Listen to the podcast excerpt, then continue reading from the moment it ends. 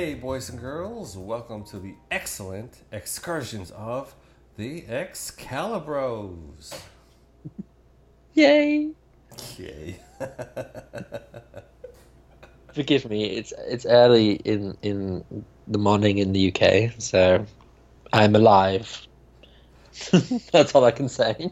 It's it's late. It's late for me, and I had kind of a, a rough night. We didn't talk about this before, but my, my car died uh, as I had arrived at the gym, so I had to call for someone to restart, like like restart my battery, and then like rush over to uh, a Pep Boys before they closed, so I could replace my battery. It was uh, it was not a good it was not a good evening. So I'm a little worked up myself, and afterward I decided to have a few beers. So this is going to be an interesting episode. Well, I feel drunk, so I can help. help you there.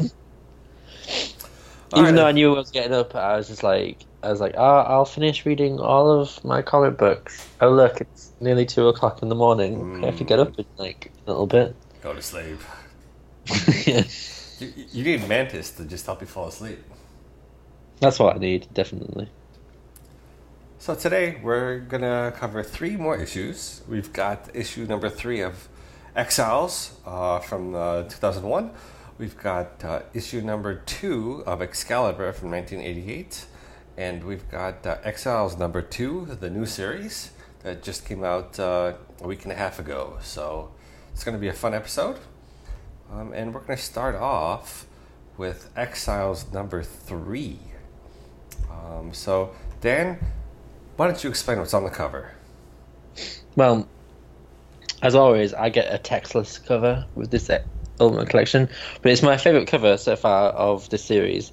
It's Wolverine popping all six claws, and in each individual claw, it's a close up of Wolverine's face with his with his claws in front of his face, and in each claw is one of our Exiles, Exiles team members. I feel like it's a really nice classic sort of X Men cover.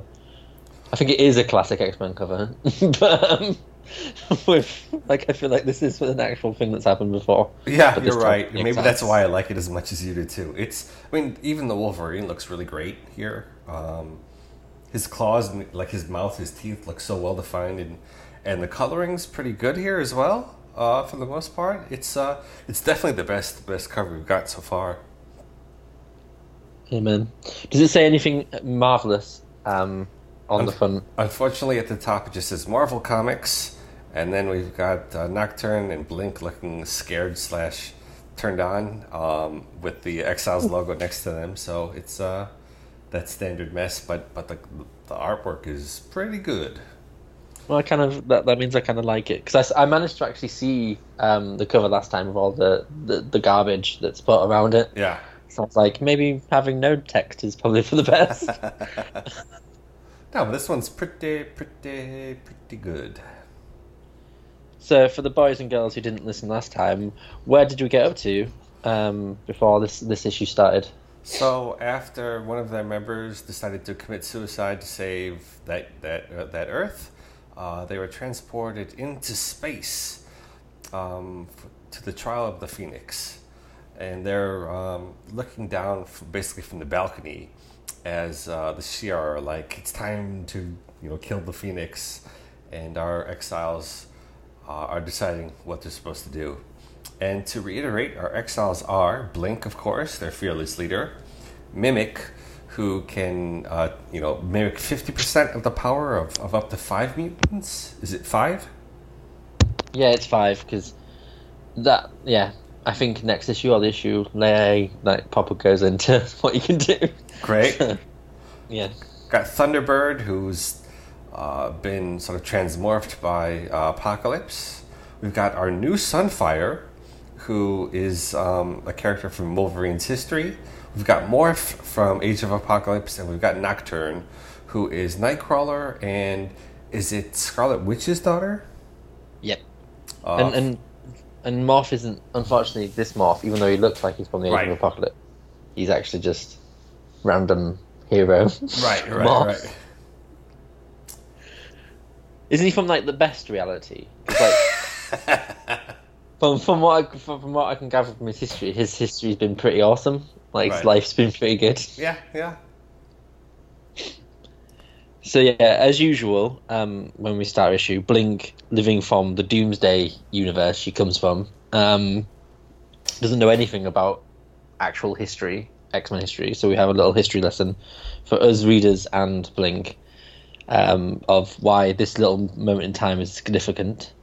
Before we have a splash panel um, with all the sort of classic X Men in diff- sort of varying degrees of different costumes to make it seem like we're in a different reality. Right, and Um, so this is basically the giant size X Men uh, team.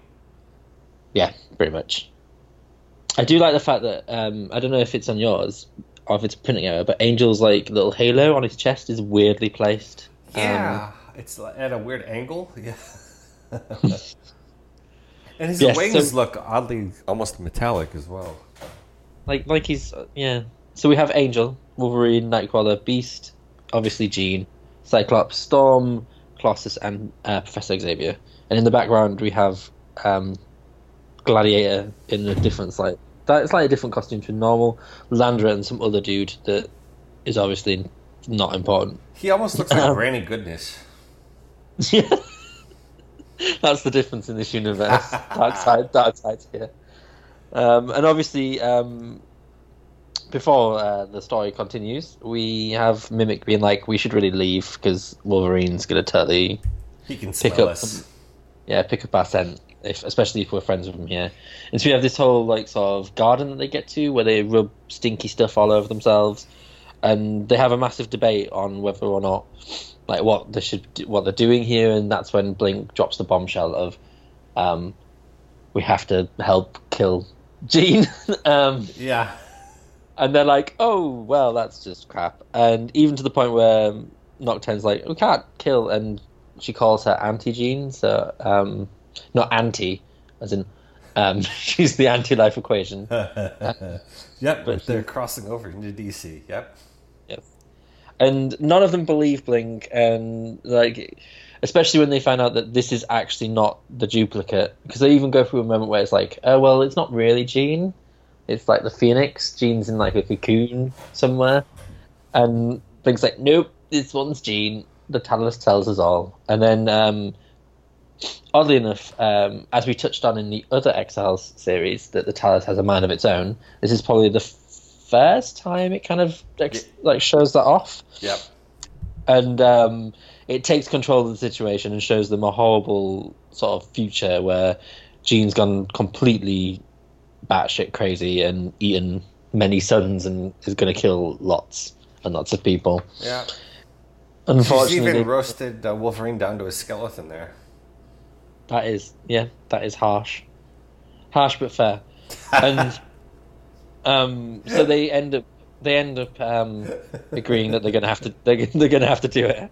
But before we like speed, because I just like ran through the first sort of couple of pages, I'm actually quite liking the art a little bit more here. Like it feeling a bit more like sort of more defi- defined than it Yeah. had been. And they've Like the toned down the digital coloring as well. Yeah, yeah, I think that's what's help, helped. Is um, I really like the way Wolverine looks in the panel where he's like looking around and like he might smell us before they run off. Um, I do love the fact that the new Sunfire is not allowed to speak at the moment. Um, She's been pretty have quiet, yeah. had have any input on whether she should, you know. But um, what I do like is the whole concept of because you kind of got it in the last two issues where it's like we're going to have to do things that we're not usually accustomed to, and this is quite a heavy, um, heavy-handed. There's some heavy-handed dialogue, but it works really well in the whole like.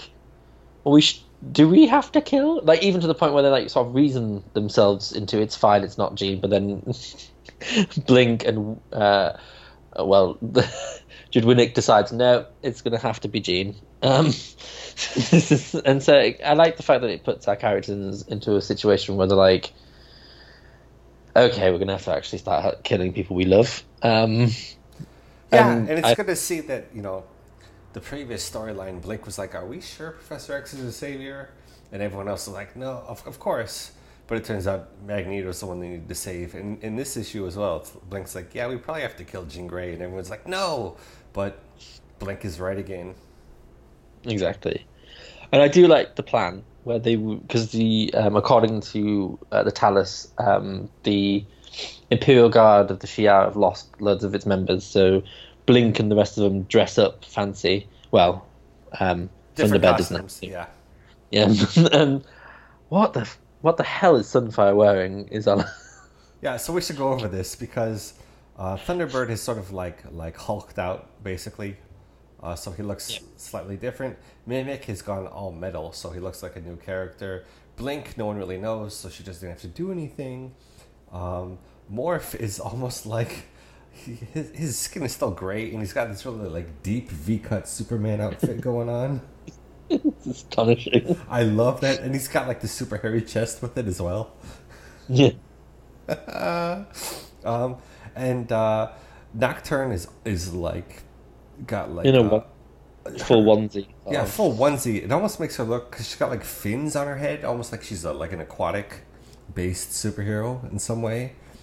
yeah. And Sunfire's just like, yeah, I'm just gonna cover my nipples and I'll, I'm good to go. And wear a cat. wear a cat helmet. Yeah, Like, I just look at Sunfire and like, mm, and she wears thigh high boots. Yeah. Um, I mean, we get in later issues, we get into just like keeping on sexualizing her, and she's seems to be okay with it. So Well, we do after after this moment, we do get a little like sort of um, moment where the exiles have been given their own quarters because they're helping out um, kill the phoenix, and we have Morph and Sunfire actually speaks, and you know, and then we have this really interesting moment. I feel like is I assume Thunderbird's upset because he broke the flower. Um, uh, And, like- yeah, and he's like, oh, it's kind of like maybe it's kind of like breaking the flower and killing Jean is the same problem. Um, and then we have like the I, I would call the holy trinity of exiles. We have Nocturne, Mimic, and Blink having a discussion. Um, and Mimic's like, Blink, don't don't do it. Not Blink. Um, Nocturne, don't do anything a little bit stupid. Doug, I see your dad. Um, and all this jazz. And this is where we find out that Mimic believes Blink should be the leader. And I must point out the weird shadow colouring on Mimic's t-shirt slash face, where at one point I thought his actual t-shirt was yellow and black.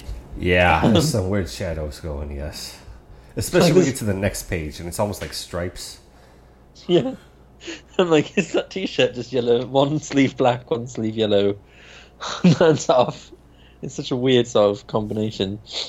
But um, what do you think of this whole scene of like, well, you should be the leader because you're more capable of making decisions here than, like, inferring that he's actually dealt with a lot in his past and the idea that he has murder in him and this whole scenario is not good for him at all. Um, No, it's, it's starting to show some of the characterization uh, where the previous first two issues really didn't get into that. We start diving into what makes Mimic tick and uh, the nice interactions between him and, and Blink that will be, you know, staples for, for a good number of issues moving forward.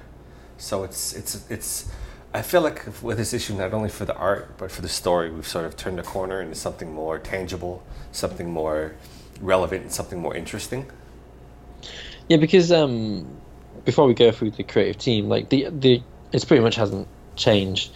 Um, I do like the fact that it sort of the character reactions and reaction shots are all quite more, a lot more expressive.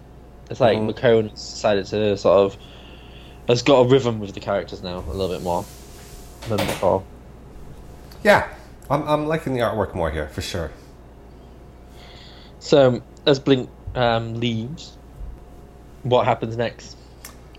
Uh, so as as the you know Mimic and Blink sort of decide that she should be the leader, and and she walks out, and Mimic is staring into space. Who should show up but Wolverine? And he's like, "Hey, Mimic, what are you doing here? I thought you were injured and you weren't coming into space with us." And then he gets sucker punched in the face. and I don't. Where I liked the costume Wolverine, the Wolverine head in this this page is not is not pleasant. It just looks. It doesn't look proportioned right No, in, in certain panels. his hair looks oddly flat. Um, Maybe in this universe he doesn't use as much mousse. um, but uh, you know, Mimic basically decides that if they're going to have any chance, they're going to have to take out Wolverine so that they can be in the battle. And this is at a point when Wolverine didn't like regenerate instantly from from wounds. He could Yeah. actually be hurt and be knocked out, and he just had like an accelerated healing factor instead of a I could heal back from a single atom in in five minutes. so yeah. Yes. So it, it's it's a fight that actually would work. Yeah. And it's cool because you get to see Mimic use his powers. He gets you know, all steeled up, and Wolverine comes at him with uh, with his claws and know, scrapes off a, a piece of his skin, basically, uh, on his chest. Um, we've got yeah a nice little battle going on between Mimic and, and Wolverine here. And even the thought bubbles don't are like sort of helpful. Like saying that he can't use uh, Beast's acrobatics while he's in his steel form because he's too heavy, Right. and then he has to stay in his steel form or he'll bleed out. And um, the idea that he's getting a bit sort of like he, he was holding back, and as as the fight progresses, he has he's going to have to just not hold back whatsoever and use all of his uh, power to stop him from interrupting them, killing Jean, Yeah. essentially. And then we have, have an interesting cut to um, a bubble bath um, with Morph and Sunfire. And, Of and course. despite how little she's wearing and how maybe off-putting that could be as a someone in his 30s looking back on this, it still feels like these two characters are starting to enjoy each other's company. Maybe not if it's not a romantic way, but at least in a way that seems more friendly.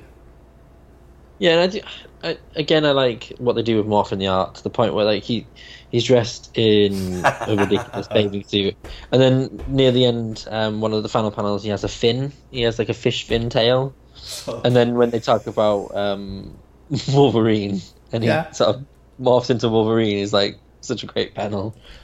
Well, even before he morphs, like he's in that like 1920s like full full body bathing suit, and he's got like a like a straw hat, and then he gets he, he goes into the water, and his straw hat becomes a shower cap. yeah. Uh, and it's quite them together is quite nice. Um, sort of, uh, I do like the whole. He's kind of handsome, and uh, response is that he's kind of like, I guess, in a psychopathic werewolf on crack kind of way. it's just like, and he, he looks, he actually looks really good as a Wolverine. To be fair, um, And then we come then we- back to, to Wolverine and Mimic really going at it, and Wolverine sliced a bit of Mimic's metallic wings off, and they're really like giving it to each other. Uh, some pretty nasty, nasty punches here. Yeah, and as as the fight continues, we hear from sort of the narration um, uh, boxes that they used to share drinks, and when a certain person died, you guessed it, spoilers, it was Jean. They like sort of tried to get really drunk, and you find out that Mimic was in love with Jean as well as uh, Wolverine in his universe. As all males on the X Men except for Bobby were. yes. and then um then we we cut to the other the other two members of the team that are sort of getting closer, which is Nocturne and Thunderbird, and they have a nice little like discussion until they walk in on a unconscious Wolverine and a beaten up mimic who just wants a beer, Yeah. and that, that's where we end. And it's nice we get to see, we sort of skip past it, but we get to see some of that like intensity and, and rage in Mimic as he's fighting Wolverine. Almost like a flashback to some of the, the problems he had in the past. Mm. Like he just has to, he just has to sort of let go if he wants to sort of accomplish his, Right. his goals. So while we're talking about Mimic, um, I, I know that both of us have read Ed Piskor's really gorgeous uh, sort of retelling of, of X Men history, Grand Design, and we get we get a piece of Mimic in that as well. I don't know if you remember, but uh, it sort of jives with his backstory here, where he wasn't really a nice guy, and um, where in you know in this Mimic's history, Charles is able able to turn him to good, where you know, in the regular history, he doesn't quite have as much of a happy ending. Pretty much. I don't even know where Mick is in the normal Marvel universe anymore. Okay, I think he, he loses his powers. At least in the Ed Piskor retelling, he loses his powers. But um, that was that was issue number three. I, I think you know it'd be remiss if we didn't mention the, the creatives now, uh, even though it's a little bit late. But we've got writer Judd Winick and Trina Robbins. Colorist is Transparency Digital and Christopher Butcher. Letterers Sean Gloomis and Paul Tutrone. And pencilers Ann Timmons and Mike McKone, or is it Mike McKone? Uh, Man, I always say Mike McKone because I thought it'd be like a. But anyway. yeah, I like Mike McKone. So that was issue number three. Uh, you know, Dan, any any thoughts? Maybe writing. Um, what I really liked is that this was Mimic's issue, and mm. it it kind of fleshes him out a lot more. Whereas um, Morph stands out and Blink comes with a lot more baggage, um, like that you can go back and have a look at. The other characters haven't really, aside from their origins, really yeah. got much. Thunderbird has done nothing. um, so um, it, it's nice to have like a, a, highlight issue, and don't worry if you you know Thunder. I think Thunderbird totally gets a, a nice little story arc to himself. Yes, he does in a couple like, issues. Yeah. But um, what I really like is this idea that um, Mimic is is the one that they want to like throw the moral ambiguity at. mm-hmm. The idea that he, he had all this rage and darkness inside of him, but he's overcome that so much. But this whole mission, this this sort of thing that he's forced to do, is going to maybe force him back into being the man he doesn't want to be. Right, and right. I think that's a really interesting sort of slant for him, and he's coming across as a really good character. And the idea that he concedes leadership, even though the rest of the team sort of look at him as mm-hmm, well mm-hmm. as a leader, and then the fact that he concedes it to Blink because um, he's a not an idiot, and he realizes that the situation he's he's going to be blinded by a lot of the sort of people that they may may come across. Right. So I, I thought it was uh, a really interesting choice, and it's bizarre sometimes to see um, characters do mature decisions in comic books. right. um, as opposed to like over the top and ridiculous ideas. So um, on a whole, I think it's uh, the script is much better, the writing's tighter, and focusing on the characters is the right idea. Right. Like the the, the, the what if scenario that they're in should always this book this book will consistently get better in the sense of like when they focus on the people that we're following as opposed to the scenario we're in. Um, it's a stronger issue for it, uh, yeah. and the art the art is much better. I really like the fight. I think the fight looks really. It's very sort of of its time. The way the panels are just slightly slanted and in, in yeah. like a wide screen, and you could you could almost argue that the panel where it's separated, like the double page spread where it's separated, it looks almost like Wolverine slashed through it. Yeah. But um, like, it's quite a nice like sort of design work. But it's very much of the time, like you know, widescreen action was the big thing in the early two thousands, and all of the action panels are quite large. And uh, to their credit, the art team pull it off. Like the colors look much better here than they did before. They, they finally realized that so maybe much better. Yeah maybe not shining everyone was a, is a good idea. Right. There are shadows. There is there is like some shadow issues, especially with uh, Mimic's uh, t-shirt. But yeah, on the whole, it's a much stronger issue. I would have to, yeah, almost wholeheartedly agree with you. I felt the focus on Mimic was just what this book needed, um, especially since so many of these characters are new, and even though the first two, you know, issues told a story. It was a story filled with characters that no one knew anything about, so it's really hard to get into. But uh, this one made you root for Mimic. Uh, it made you understand Blink a little bit more. Um, even even the small little bits with, with Morpher slowly helping people who may not have read Age of Apocalypse know more and more how silly he is um, and how fun he can be and and as you mentioned, the artwork here is is, is quite. It really stands up. Uh, all, all things considered, especially this full page battle of Mimic versus Wolverine, it uh, I'm, I'm really enjoying this. Um, Yeah, was- it, it does it does a lot because he even throws the seeds of the idea that maybe in Nocturne's universe, and Thunderbird had a thing. right. Um, so it does it does a lot with. It's a different. It's a weird because it's such a different book to the first one, 1st two. Mm-hmm. Like it feels like this is where they wanted to go um, after all the exposition has been taken out of it. Yeah. Essentially, Oh, awesome! That was uh, so that was a, a pretty good issue. Um, sort of a, a spoiler for the next issue, but we've got uh, an iconic cover remix coming up that it seems pretty fitting. So um, this is going to have a, a nice, nice continuation for issue number four. indeed. All right. So that was fun. Let's continue the fun over onto Excalibur number two. Ooh. Are we um?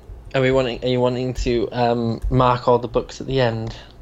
Well, Give I, them a nice commentary. I believe that we didn't mark the the old Oh, books. yeah. It's just the new book. It's just the new book. I'm going crazy. No, no. I thought about that for a second as well. But if if I had to give a rating, well, semi rating, I would rate this Exiles issue number three better than the first two issues. Yeah, more than the other Yeah, in percentage wise. yeah. So Yeah. Excalibur number two.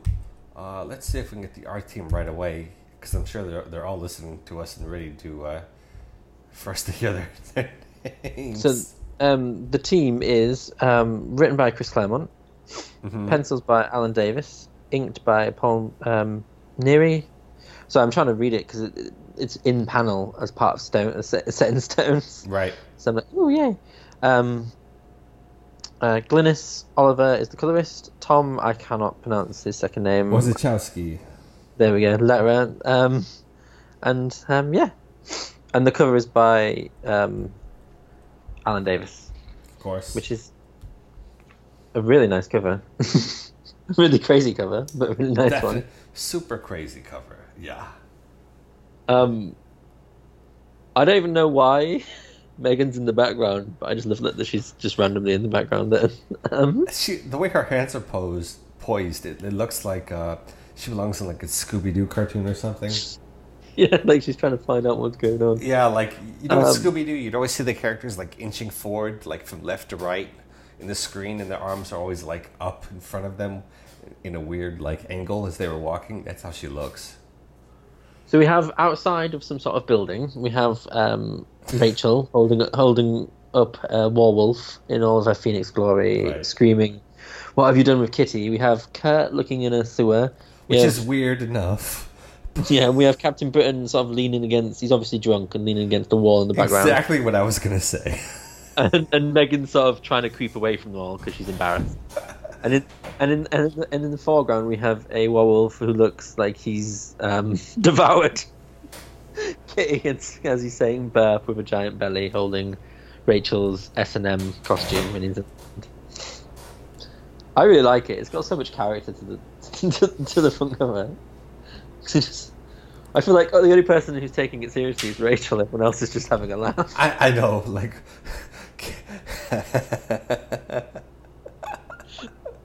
No, no one else. Even even the werewolves don't seem to give a crap.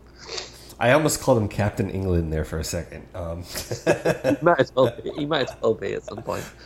maybe that's his, his alternate ego when he's had too much to drink, but he is so like hobbling down the road. it's like the pub just closed and he's mourning the loss of Kitty and trying to get back to the, the metro station. it's just such a weird. I love how I like when you notice them in the background because to be honest, the most striking image is Rachel Yeah. and the big and and the um the the sort of full bellied werewolf, and you sort of miss. The first time you look at it, I think you might miss the others just randomly thrown in there. Oh yeah, but- yeah, yeah. I, I it took me a minute to find uh, Captain England. I didn't notice him for a second. I just picture Kurt being like, "Kitty, hello," and like echoes happening in that that pipe. Who looks in the sewer? Anyway, um, so yet again, we, we start in um, Loch uh, Demon or Damon, however you want to. It's Demon, but um, and it's a haunted place because it is because Claremont de- demands it so. And we have a young child who's sort of on his own, a bit scared, tries to hit something that's making noise, which eats what he's um, trying to hit him with. And we found out that the young kid has been kidnapped, and he's a mutant, and that's the reason he was kidnapped. And whatever it is that's helping him, or like sort of talking to him, sort of helps him disappear before some crazy dressed woman and her henchmen. Who almost look like some of the henchmen almost look like B-level Hydra characters. Yes, so you've got like Hydra dudes, and then you've got Safari gigolos. Yeah. Um, Safari beefcakes. yeah, and yes, and she's um, they do they do na- Vixen, they do name her, and she's the one that's responsible for kidnapping the kid. And you find out that the random little robot that was created in the last issue made some sort of Stargate, and um, yes. sent the kid off to safety. And we end with it. Sorry, I keep like I need to keep coughing. Um, we end with it basically speaking and saying that it, you know his friend Colin the mutant is safe. So, how do you feel about this sort of random opening? Totally random, totally weird, uh, but totally artistically amazing at the same time. Um, it's totally fun. I, I love how we- we're still getting panels with like totally empty backgrounds, and then panels that are super detailed with a whole bunch of like debris and where this little kid is hiding. I, I love the the random like British quote unquote details. For example, one of the, the, the B grade Hydra guys are like, "Hey, Colin, you hungry? I got some food for you," and it's a takeout bag labeled the fr- the frying Scotsman fish and chips. Genius. it's so silly and stupid and wonderful. It's genius because it's a play. Obviously, it's play on the famous uh, steam engine, the Flying Scotsman. Right. So I thought it was just like, yes, of course, we would have a place called that. We also find out that the Stonehenge uh, uh, Lake Demon is um, has been recently placed there, even though um, it looks like it's ancient. But I think it's just great. It, it just seems like mental, and they just introduce these like villains that are just like well organized, have a lot of people. um, Right. but just randomly just like, oh, we're obviously going to see them later on if they're kidnapping mutants. Then on the next page, we get the werewolves um, in the subway, uh, jumping onto the tracks, and I love that three of them have like the skins of their victims tied onto them, like almost like if, if you have like a sweater and it's too hot, and you put it over your back and like tie it around your neck so you don't have to carry it. That's how they have like skins draped around their necks. It's really interesting. I just love the fact it's like a were, were, a werewolf werewolf possessed, and I just love how gangway, how polite they are. Werewolves. It reminded me. Do you know what it reminds me of? The Ninja Turtles. These Yeah. remind me of the Turtles. Sure. Um, for some reason, and I do like Kitty's uh, expression as she's like sort of stuck on the other one.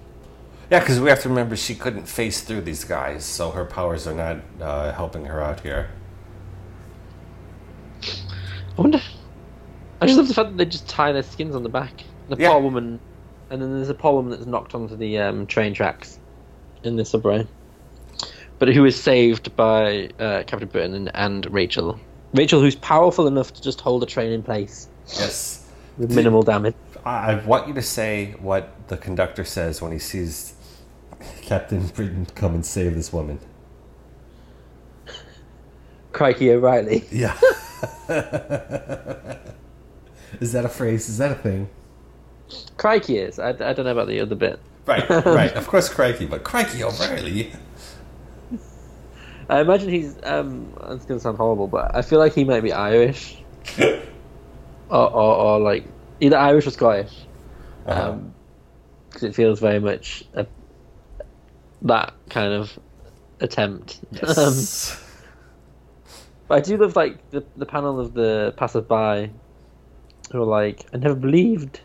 All these like sort of random comments that everyone's sort of thrown out there. Mhm. and I did. So we we have like Captain Britain and Rachel, and then slowly Meggan and Nightcrawler turn up. And one of my favorite things on these introductory panels of the team jumping into the subway is this random girl who, uh, uh, responding to Nightcrawler's appearance, is a cutie. Um, She's into Like the some of the- furries, yeah. yeah, someone else is like a horror, a demon, and she's like a cutie. Um, so I thought that was quite adorable. Let's also not miss our second sighting of Struth.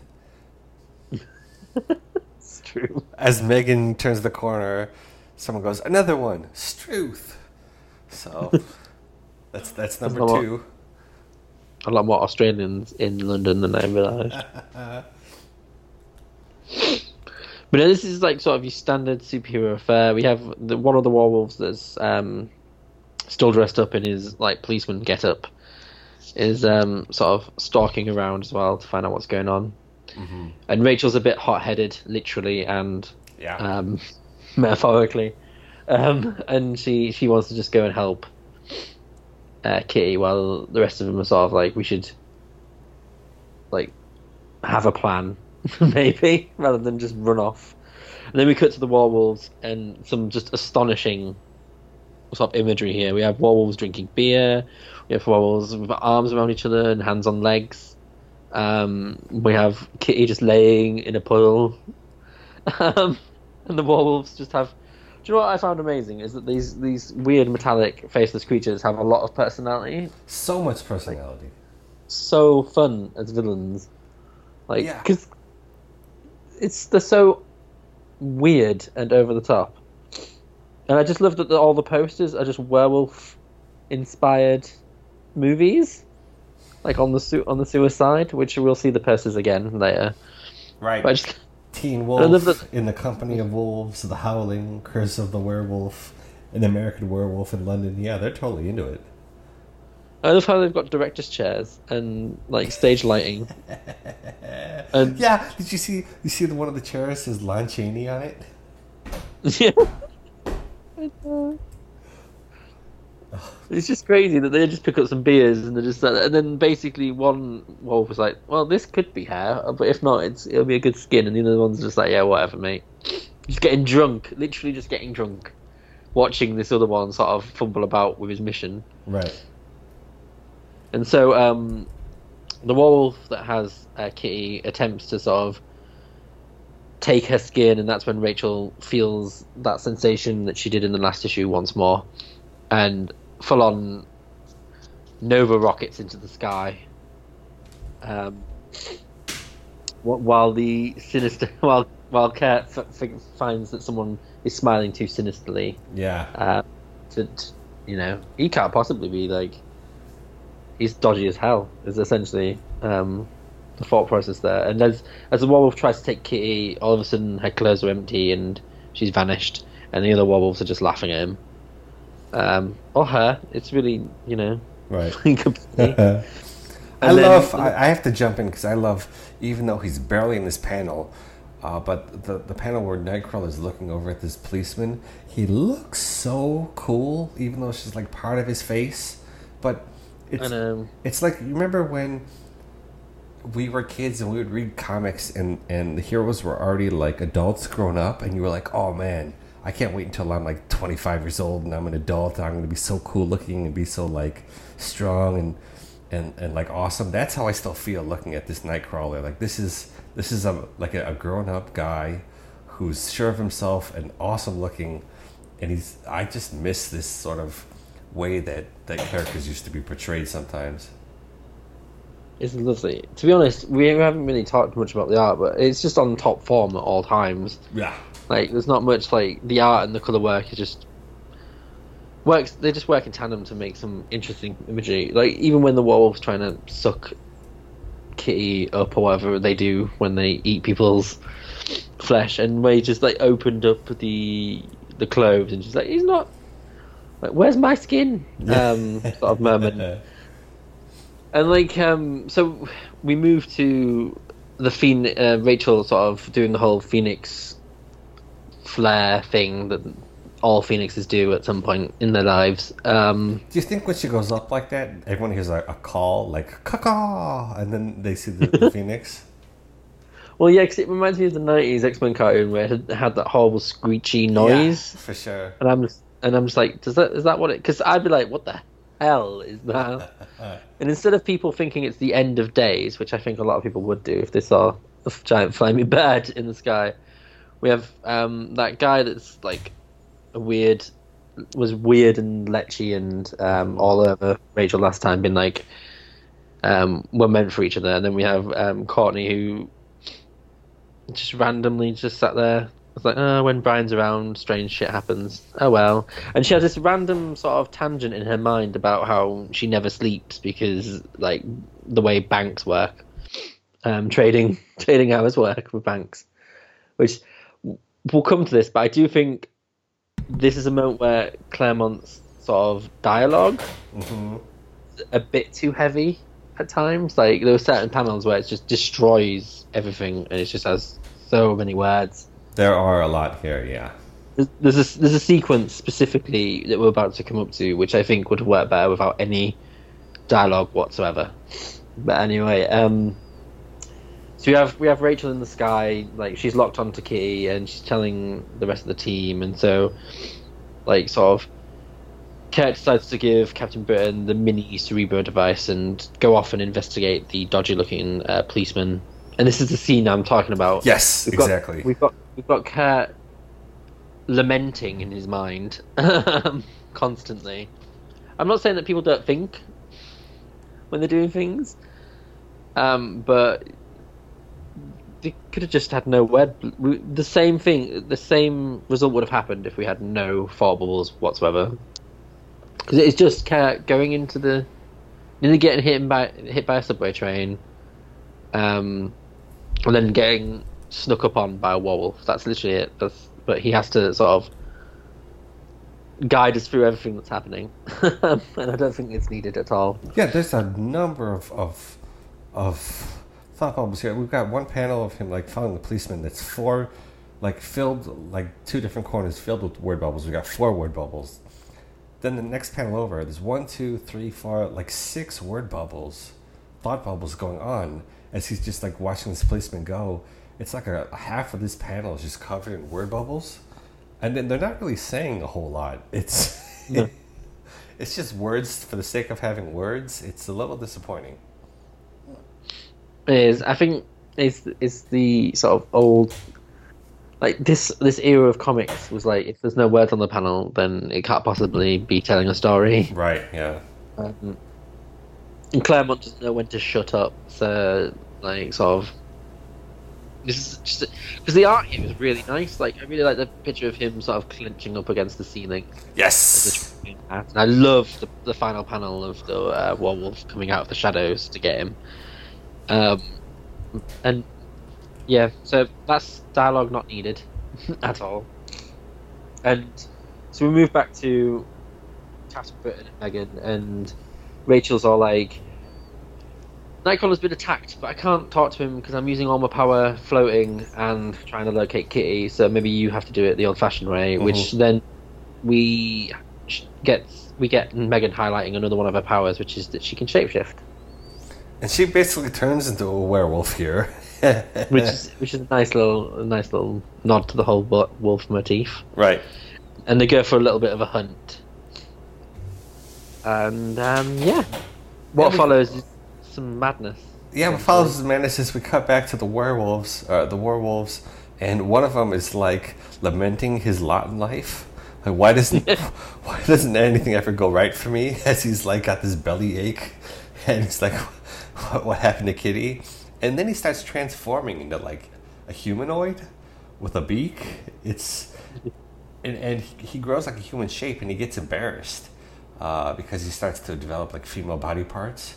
So he like jumps into uh, Rachel's costume to like hide his growing chest. It's so Yeah. weird. And that's when someone comes in, uh, the other one comes in with Nightcrawler stuck to his back, um, holding his skin. And uh, Nightcrawler's like out for the count. And round like the face is really well defined. The one when like the weird beak face. Yeah. It's because it's kind of like weirdly grotesque, Yeah. and um, she exhibits some strange behavior by knocking the rest of the werewolves, and then she starts growing hair. In that panel where she's doing to grow hair is kind of the stuff of nightmares. Um, and Nightcrawler tries to get away, but is grabbed by his main weakness, which is his tail. Um, He's like Goku. Yeah. yeah, and he's he's flung to the floor. But here to here to save the day, uh, Captain Britain and Meggan jump jump through a wall, and then we have a nice little like sort of sequence of a bit of a fight where Nightcrawler and Captain Britain tag team two of them essentially. Phrasing. Uh, I really like that panel of Nightcrawler flipping it into uh, flipping the werewolf into Captain Burn as he punches it into sludge. oh yeah. I, I love that the word, the word, the sound word is punch with an exclamation. I love that when um, uh, Meggan is over over sort of come by another one and they do a left right hook into its face. It's just crunch. Punch. Yeah, it's pretty. It's pretty awesome. It's some nice teamwork here. And then um, Kitty Werewolf essentially um, is getting more and more human Yeah. and Rachel Rachel comes. Rachel's kind of like sort of judge, jury, and executioner at the Mhm, moment. She's kind of mhm. like, they're all gonna die. I've decided. Yeah. And uh, Nightcrawler's like, no, that's kind of not what we do here, you know. And I think one of them has a really good point of like they're not human, so like can't really throw them into jail. Um, but th- then we find out that there's a panel where it looks like a Muppet, and Kitty's hand, Kitty's hands are like sort of coming through its mouth, and she pulls herself out of the werewolf essentially because her powers sort of did something, and so she wasn't fully absorbed right. and, and Rachel kept her consciousness alive and they give her some clothes and they have a little discussion and then Kitty's like I've got the perfect solution of what we should do with them and what do they do with the wobbles? They take them to the zoo. I mean, literally, they they put them in a a glass cage in a zoo that has like has like chairs and a TV, and they put their posters on the wall. yeah and so I just everyone could just come to the zoo and look at these very intelligent, very sentient beings trapped in like a like a ten by five glass cage. I love the two of them watching the TV that just look pissed off at all times um, And then we, we get to see our, our, our Excalibur teammates uh, together watching them. And Rachel's in an interesting outfit, but that has nothing on Nightcrawler's wonderful, amazing, like like mink fur coat with with like uh, crocodile Okay. Dundee hat on top. some goggles slash possible glasses Yes. Yeah. no, I don't know if the kid's like, is he a mutant or what the fuck is he wearing? I don't know what that that, that kid's face is. I think he's just like, where can I get those goggles from? Um, You remember in like the old Ninja Turtles cartoon where they would just put on like a trench coat and no one would be able to tell they weren't humans? That's what I feel like is happening here. I feel like someone said to Nightcrawler, "You gotta go a bit inconspicuous," and he just took the piss and decided to just go in the most. It's kind of like the first, the second issue of Ex- Exiles, where um, Yeah. like let's get some clothes, and they just buy the most ridiculous. He's like, I have that, that device that Professor X gave me that lets me like, like pretend to like look like anything, or I could dress like Rick James. And he's like, he's, I'll, I'll dress like Rick James. That's that's the better option. It's great. Like it's fun to make fun of and laugh about, but it's, it's wonderful. It is it is the best beautiful sort of choice anyone would have. I just I just want to know who wrote that or who came up with that. Was it Davis or was it Claremont? Like Claremont just put like he, everyone is dressed in normal attire apart from Nightcrawler who is dressed like this, or did did Alan Davis just like draw it? Because he got a bit bored of the crowd scene. And he's like right I'm drawing Nightcrawler looking like. I love it. the, like the biggest like sort of coolest dude in the whole room. But we do have a sort of uh, sinister to be well, not to be continued, but the idea that like Nightcrawler's like, oh well, there was actually six of them. um, but we've only got the four, and then they're like, oh well, we believe that some of them are dead, and then we have a wolf smoking a pipe, smiling sinisterly. Yeah, reading the newspaper. Just love like, and then next it's moving day. So, a, a slight spoiler that like one of my favorite Excalibur front covers is actually the next issue. Oh yeah, it's great. It's great. So, a slight spoiler, but um, Yeah, overall, and- what, if you thought like these first couple issues were weird, we're about to like jump into the deep end, moving forward. you have no idea. Yeah. Uh, we probably we probably can't even explain some of the stuff that we're about to see. Um, we won't give it justice, that's for sure. Um, so, what do you think of the whole War Wolves and the whole sort sort of first two part story? Right. So first time I read this, I was like, War Wolves? Who are these lame guys? But as like I, I, I was reading through it, I was like, okay, these these are interesting. And and the more they appeared, and the more like character they got, and I, I just really love the wackiness and craziness of this issue. The artwork is stunning throughout. I love the, the, the clothes they wear. I, I I love how like eccentric everyone is. I even like when they're all at the zoo and you get Brian and Meggan with like this most gigantic hair I've ever seen. it's it's of its time for sure, right? So like if you were to compare this to anything modern, you'd be like, well, maybe it's not up to snuff and if you're judging it the same way. I mean, but that that's anything that's 30, 40 years old, right? It's not going to, you know, hold up. But for what it is, eh, which I, I, I, I still appreciate what it is, is wonderful. And uh, I, I love the artwork. It's, it's like ever since this story kicked off with that special, it, it's, it's, it, it like jumped up to a 10 and it's just like held at a 10 the whole way through. It's, it's been great. I, I completely agree. I think it. There are moments where you're like, oh, some modern storytelling. It's mainly the dialogue, actually. Oh, like to, to clarify, I don't think this is bad artwork at all. Like there's especially No, no. things where the panels where you see Kitty climbing out of the werewolf is like her facial expressions are wonderful, but there's just part of it is an advancement in technology and, and what they're able to do, coloring, and what they're able to, you know, how finely tuned they can they can work the artwork now compared to previously. You're going to see something that looks a little bit older, but that doesn't necessarily mean it's it's it's bad artwork. It's it's still wonderful.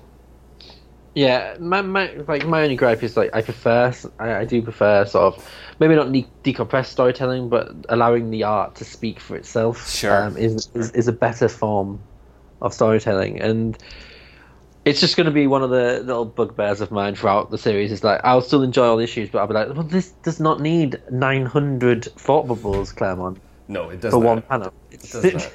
you could just have him follow him. It's fine. But it's just it, it, like you said, it is of its time. But um, this is this is prime Excalibur stuff, and this is before it goes mental. Um, Yeah. and and the werewolves are just a, a joy. Like, they just make me smile. I forget how much they make me smile. And the weird, the fact that I literally think they're basically the turtles, but metal. Um, werewolves. Uh, Yeah, they all have distinct. I like the fact that two of them are basically in a relationship as well. it Right, seems. right, right. It does feel that way. And I thought that was quite a nice little sort of touch. But yes, we'll soon be um, going a little bit further. All right. So another awesome issue from Excalibur. Um, Exactly. On, on to our, our final book um, of this episode is Exiles number two. Uh, it just came out a week and a half ago, as, as we had mentioned. Um, so, Dan, what I'm going to do is I need to step away from the mic to grab a drink. But at, while I'm doing so, could you please inform our lovely listeners of the creative team? Oh, as if you make me um, read out the words that I often can't say.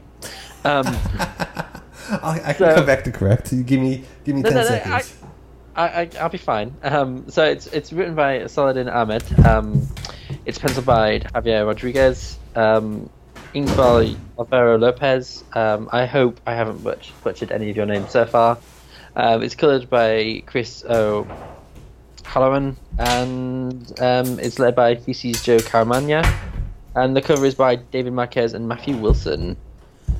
Whew! Let's hope I didn't murder all of your word, your names there. Um, I apologize. Did you do it? Did you get it? Did you hit it? Did you nail it? I, ha- I think I think so. If not, um, all of you can tweet me and tell me that I'm a horrible person who can't, a horrible British person who can't pronounce people's. so I think names. this issue has a different colorist than issue number one. I feel like issue number one was Jordi Bellaire, but we've got Chris O'Halloran here, huh? Yes, I said it right. Yay! Um, yes, we did. We do. We do have a different um, colorist, indeed.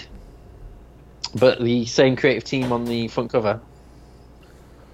And I gotta So- say, I once again love this cover. Uh, like the first cover, issue number one's cover was great, and this is also wonderful. This is the debut of Valkyrie. She stopped Ragnarok. Now she's gonna save the multiverse. I I adore it. I adore it the moment I saw it, Yeah. this image. This is like prime, sort of try and get a post of it or a print of it some somewhere in my life. I have to. So we've got um, in the background, we've got the Surtur, um, who's looking all evil, and flying towards us is Valkyrie on a Pegasus, and she's holding on to little Wolvie, who's got the cutest little claws you've ever seen. it looks like he's having a little paddy. yeah. Uh, which just adorable.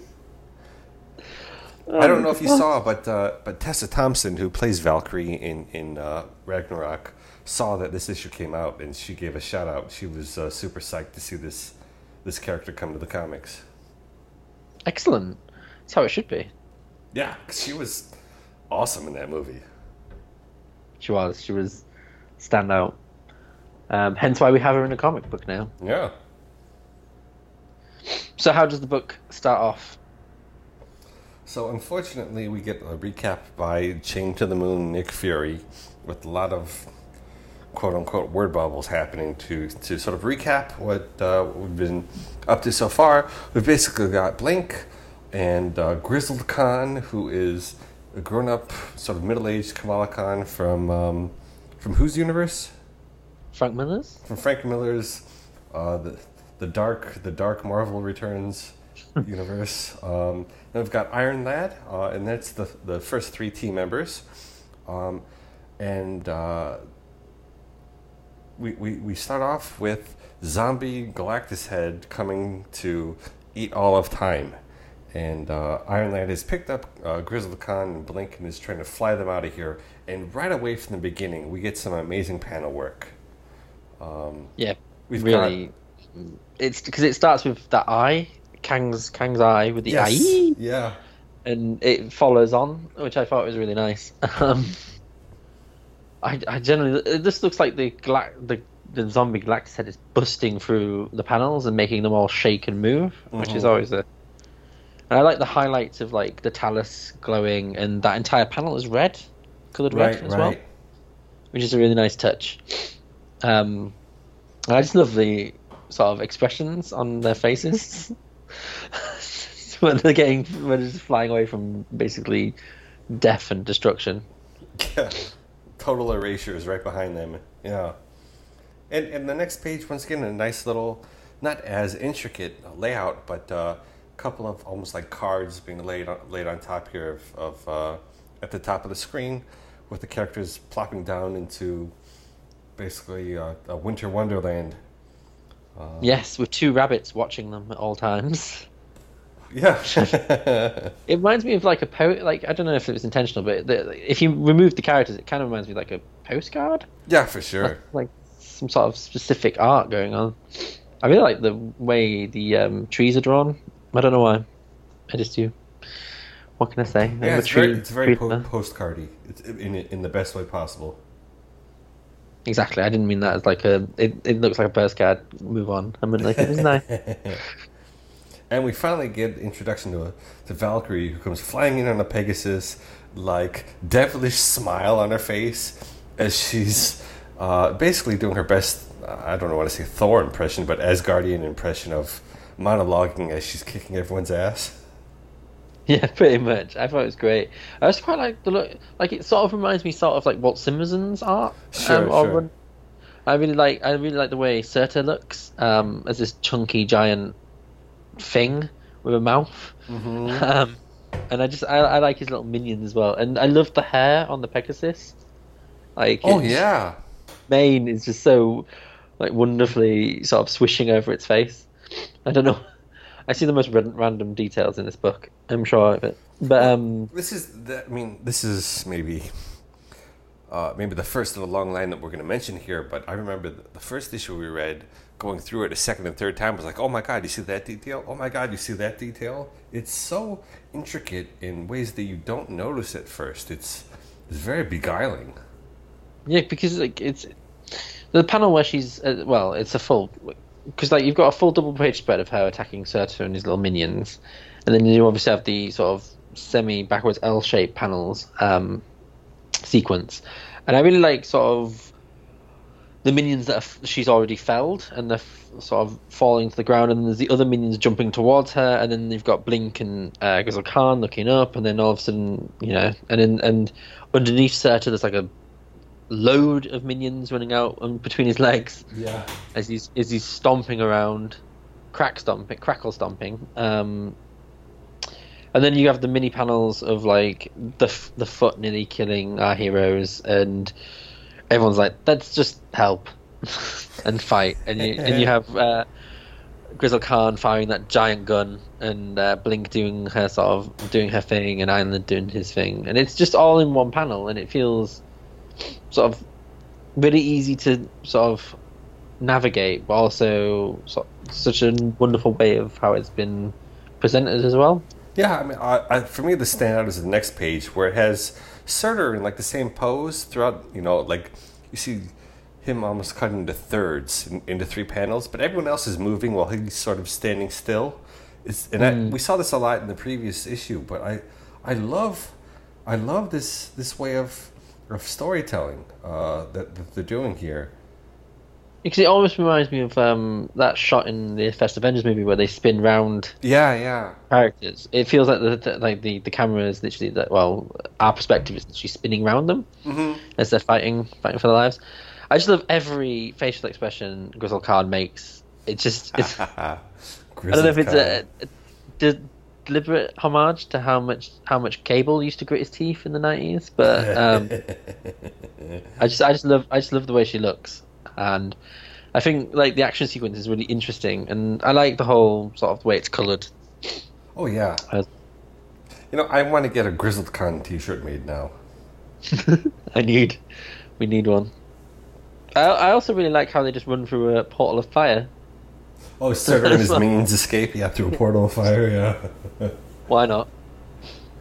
And like, I love how happy and sort of fine with everything Valkyrie is, even though these random dudes just turned up. She's like, "Hey, strangers." She actually And like, that- hey strangers, we're friends now, right? Hooray! It's so good. And her dialogue is perfect. Yes. Like, it, it's full on over the top uh, for speak, um, and it just works so well. And I just love her, like the way she looks, and um, that she's taller than the rest of them, and she just has sort of like a really good physical presence. Mm-hmm. like each character really that panel of her holding up the staff even though you see the back of them all they're really like sort of defined Mm-hmm. um, and to be fair the, the, the story itself is just trundling on at a really nice pace Yeah, I think for for us, issue one, the real standout was the artwork. But I think we really got to give credit to the writer here because I really enjoy the pacing, as you just mentioned. I, I'm enjoying the dialogue more than I did the first issue, and I'm I'm enjoying the team dynamics more too. Um, so so excellent job. exactly it's always nice to see uh, kamala khan swear um, but no no that wasn't that yeah well um, i just like and then there's this panel where the, uh, the the panel itself is like being eaten away as uh, galactus turns up to devour valkyrie's universe. And um, valkyrie's always like i don't run away from a fight essentially.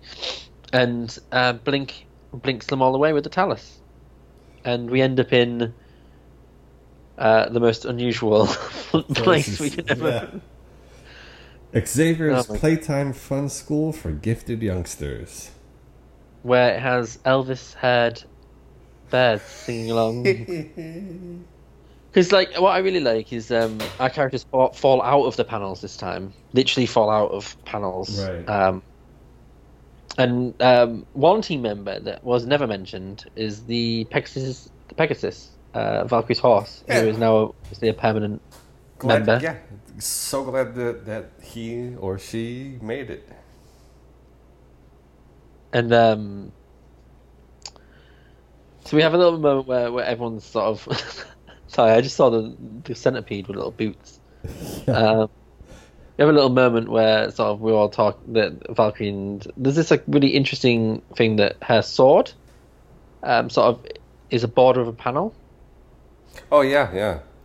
and when they're all talking about it, and I like the use of Kamala's um, sort of shape shifting polymorph powers to sort of increase her hearing by making her ear bigger. Which is always a nice way. Because I feel like her ear and the sword are like sort of panel cut offs. Yeah, yeah, yeah.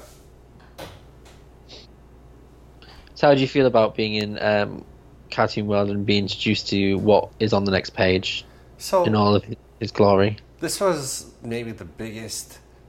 This isn't an issue for me, but the the hardest thing to transition into, uh, because I'm not certain if the artwork works best in this reality where I, I feel like it worked really well. Uh, the style in the other realities, and here it feels like maybe I'm just so used to the way that Skottie Young used to draw these characters that it feels a little bit, you know, different to me. Um, that being said, it's still an ingenious idea to go into this universe and grab one of these characters, and and I just love like instead of when they meet Wolvie, he's there's there's no like you know I don't know who you are, you don't know who I am, let's fight. He's like, hey, I'm Wolvie, let's be friends. By the way, you want to get some pie? Let's get pie. And like they're so like happy, and it's almost like a like a little kids show that you'd find on at like 8 a.m. on Nick Nick Jr. or something. I, I do love their reaction panel where they're all like, "What the hell is that?" So, what did you think of the line where he says, "Come with me if you want pie"?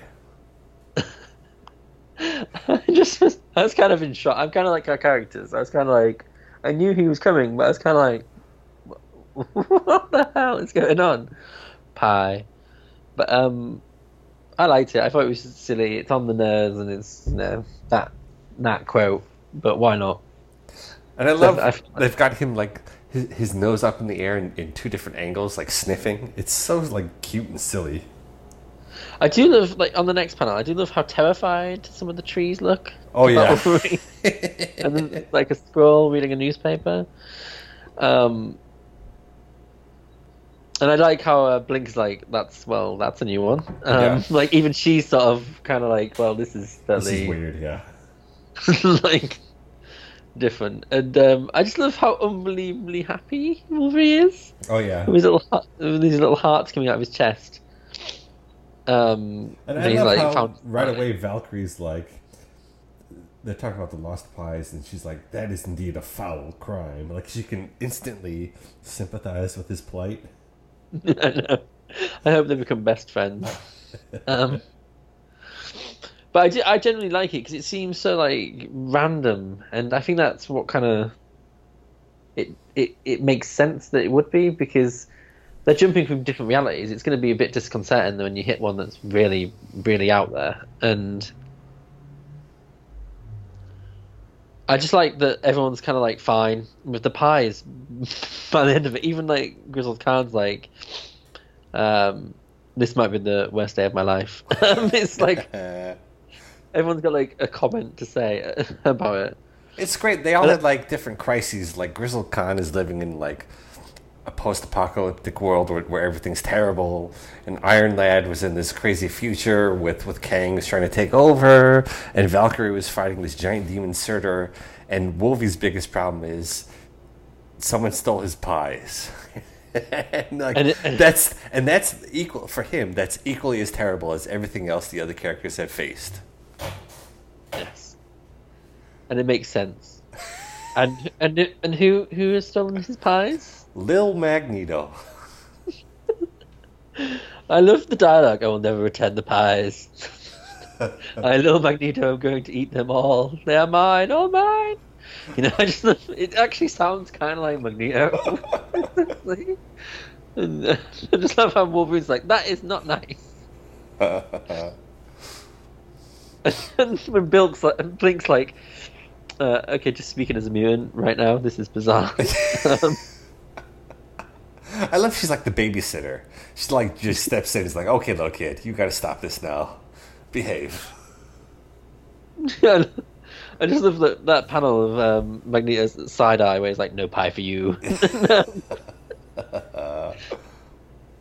I just I love the fact that he doesn't have a face; he just has eyes as Yeah, an expression yeah, as well. But you're right. I, I love how it's just it's it's easily done by Blink just being like, "Yeah, behave," and then he's all like, "I'm sorry," and then they're all friends. It's like a cartoon. It's Yeah. like I said before, it's like a cartoon. It's almost like the Muppet Babies. Oh yeah, and then it's like we can have all pie, and then Falcons are like, "I pie for all," and even Iron Man's like, "Like that actually sounds," and then then, then the most horrific thing happened. Little Magneto gets eaten by the Time Eater. Yeah, it's so it's so terrible. It's literally a whole, like the way it's done as well is really nice. Like he he notices he notices it before the rest of them, and then he's like screams, and everyone's like, "No!" And um, this is where it's sort of they teleport to a different um, future, don't they? And it's really nice. I really like the the again the panels where it looks like the um, as they're teleporting out of that world, the panels of that world are being devoured by um, the Galactus Yeah, yeah. head, and then they just appear in this other world. It's it's great. Um, I mean, the art is top notch here, uh, all the way through, and they're back on the moon with Nick Fury, and this is where I guess this page the the story takes kind of a like someone taps the brakes here a little bit, and there's a lot of dialogue going on that isn't ne- you know totally necessary. Yeah, it's just more like sort of setup and sort of ideas of where Mm-hmm. where the team's going for. But it Uh, is- Valkyrie's well for it though, so Yeah. that's all good. And it's nice we get to see, you know, the characters circle around Nick Fury, and it's, it's nice, interesting artwork again. And I mean, maybe I overspoke by saying that they hit the brakes, but it's a definite like shift in in, in pace here. Um, Yeah, true. But the, I think what saves it is that it looks lovely. Yeah. Like the little like little Wolverine is a nice visual guide to where we're going, like with the dialogue. Using him as like a sort of anchor for the dialogue and how we, we should read the page as well. yeah, I thought quite a nice idea and choice. Because you could, because like, and, and I loved like Grizzle Khan just stood above him all, just stood there, oh, you know, like hi, and I, and I just love how ev- how happy everyone up is, but obviously apart from apart from Khan. Um, yeah. I mean, Valkyrie and Wolverine are gonna be best friends. It's gonna happen. and and even like Iron Lad's like, well, okay, let's go for it. We better have in in one of the upcoming issues a fastball special where where Valkyrie throws a little Wolfie at somebody. I just don't feel like he fights. I feel like he loves. I know, I know, I know, but still. But but the thing the the thing that I think is really interesting is that now that we have the core group together, there's a pa- pa- uh, on the next page. There's a there's a the first panel is um all of them there distinct as they are, and little Wolfie doesn't look, look out of place anymore.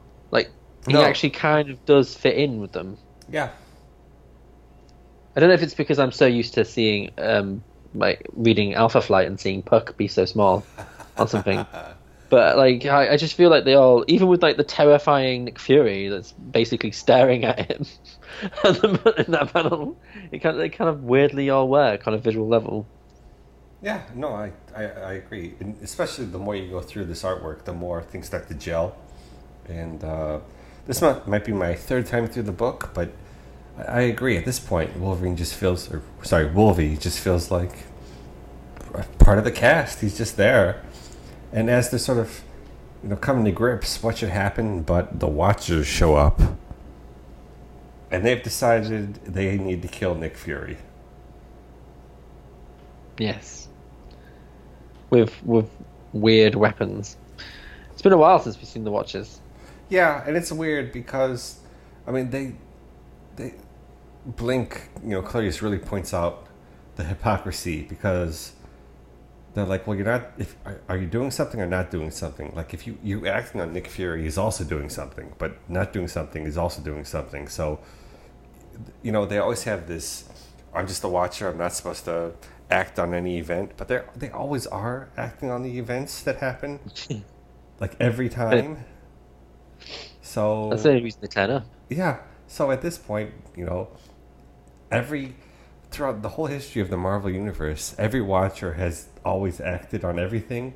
So now for them to be upset at Nick Fury for acting on things is really hypocritical. Pretty much. Which leads to a startling moment in the book, actually, a turning point um, for them as a as a group, Yeah. which thrusts, thrusts them into their new adventures. So the Watchers are about to kill them with like some glowing sweet corn gun ray, and um, Little Wolfie's not happy about this because hurting people is not okay. And uh, Blink's like, no! And jumps in the way. I love the way she blinks, by the way. I generally love Oh, the fact that she's almost half vanished. Um, and the sweet corn gun shoots and hits the Tallus, and it shatters.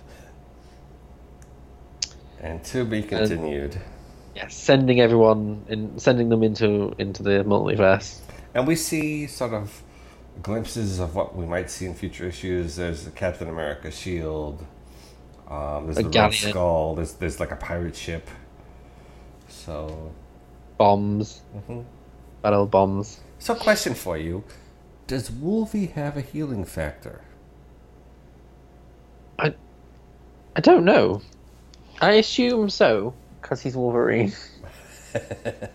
but may, he may be immortal because he's a cartoon character. right, right, right. right. I don't know how they're going to play it. I do love the fact that he's he's willing to jump in front of um, a death gun Yeah. to um, save his friend. Yeah, he's a courageous character. Yeah. I don't Um, think he quite understands what's what might be the consequences, but still. I just love the I love the fact that she kicks him out of the way. it looks like he she kicks him out of the way anyway. Um, like a teddy bear being Yeah. just ragdolled around.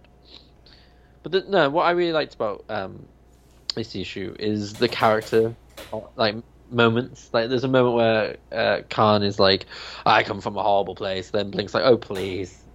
I live. I came from like mutant detention camps. Yeah. You know, it's like they have like a my story's worse than your story Yeah. yeah. uh, off. And I think at the moment, it remains to be seen if Iron Man's going to be like uh, uh, um, work as a character outside of I'm the science dude. Um, he definitely takes a back seat in this issue. but I'm assuming that they, they've been picked. They've all been picked for a reason by the creative team. So Mhm. I'm assuming they're all going to get moments to shine. But from the, hitting the ground running, um, if if if we're going to do what some people are doing and compare it to the original Exiles, I think this is a stronger group cast of characters. Um, Oh yeah. straight away because they all are very distinct. And the introduction of, like last time, the introduction of the two new characters works really well. And you have Yes, yes. they're both really light, they're both really light-hearted, as opposed to the last issue where they're all like, "I'm being bullied, so I'm going to murder the bullies," and Yeah. I live in a world where everyone's pain. Um, Yeah. This one's like of happy adventures and even happier pie adventures. You're right. I, I, I quite enjoyed that. Yeah, the different. first issue was like, I come from an apocalypse. No, I come from an apocalypse. No, I come from an apocalypse. And this issue's like, let's have fun and fight. Yeah, let's have fun. Yeah, it's it's the total opposite. And I think my favorite, my, I will never um, not quote the panel now. Thank you, um, creative team, because I'll never not use the panel. No pie for you. Um, I'll forever use that now in my life because it's like one of my favorite drawings ever. Um, just- Magneto side eye. Yeah. it's so good. And I like the, the homage actually to the Skottie Young picture because the way Magneto is floating there, holding the pies, Right. is kind of me of the the Scott Young baby one where he's like floating. I think he's floating like milk bottles instead. hmm I can't remember the specifics, but um, I at first I was a bit concerned when we first enter Cartoon World, and I was like, kind of like what you said, where you've got this specific image of it, and it actually looks kind of sinister, Yeah, yeah, yeah. not cute. But then once um, little Wolverine sort of bounces in and is all joyous, sniffing around, I just was like, yeah, I'm with you. I love his first sentence is "New friends, hi, I'm Wolverine. It's you would never see Logan say anything like that when he met someone new ever. He'd probably gut them. I'm, Like- I'm Logan. I'm really I'm the I'm the best thing it is, and I'm gonna gut you now. It's just- Well, at least this little Wolverine is best. He's the best at what he does, and what he does is make friends. I so know. Yeah, exactly. that's you know that's how it should be. Like I do, I do like the detail a lot of like every tree has like a face who often looks like they're just pissed off at the world being a tree. But um, artistically, it's it's um, just as good as last time. And again, I think Georgie will back me up in saying multiple read throughs is is a great way to really appreciate what's actually being done. I think if you just read this and then reviewed it, I feel like you'd miss half of the actual brilliance of visual storytelling that's going Yeah. on here. Yep. No, And and and and the script is is is getting is is better than the first. Um, but then the first was bogged down by having to set the stakes, um, whereas this can run a little bit. And I don't think I don't know. I think it needed time to breathe. So I think when you said it slows down a bit, I feel like pacing wise, it needed that little moment where they all need to just sort of stand together right, for a second. Because immediately it jumps into, hello, we're the crazy watchers with our crazy guns, and we're going to murder everyone. Right. Um, Which then immediately jumps us into the Tallus is broken, which is a massive plot point, and we're being sent into the multiverse. I really hope my, my only hope moving forward is that this doesn't make cause each of them to go to like a different universe where they split up again. Like we've got the team Oh. together. Let's let's keep them together and have them keep interacting.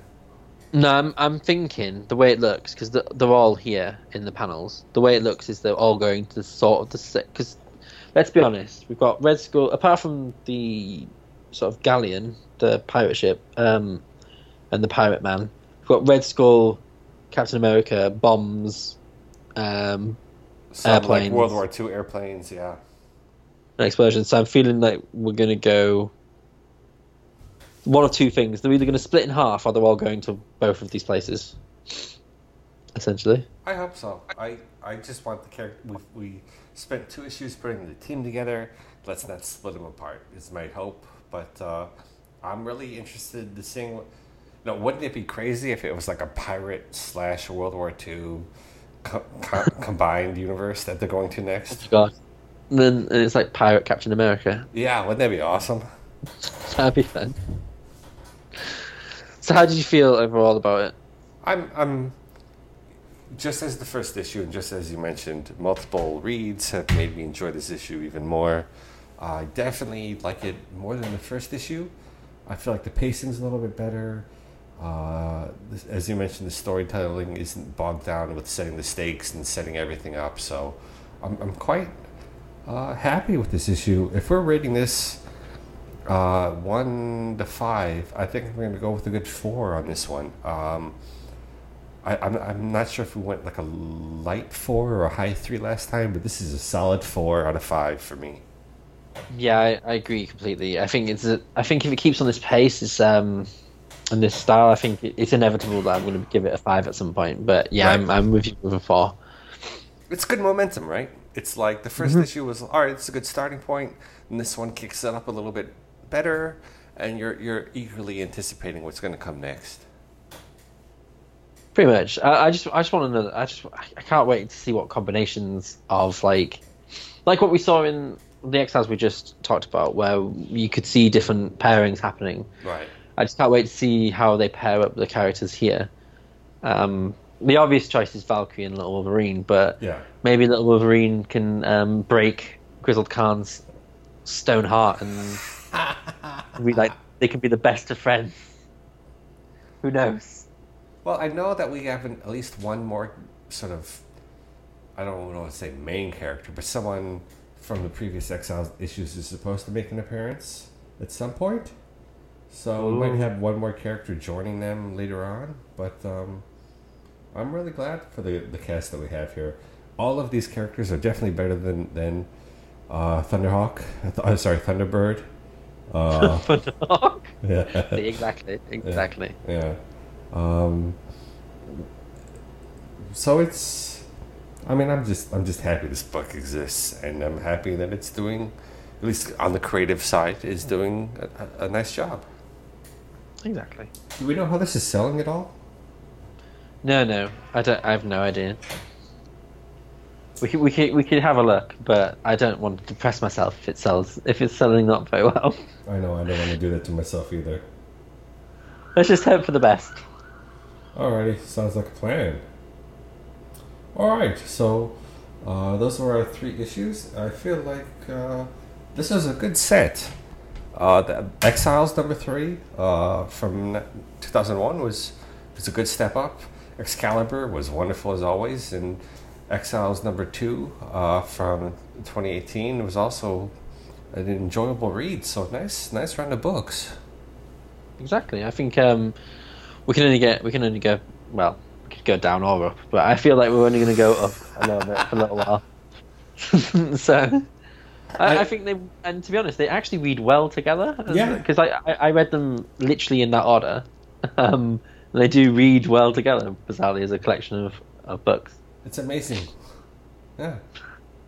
So, um, that's it for, for this week's episode. I would imagine you can see us, rather, you're not going to see us, but you can hear us again uh, covering books in another two or three weeks. Uh, you might see us on the podcast that goes Snicked with Jason. So please uh, stay tuned to that.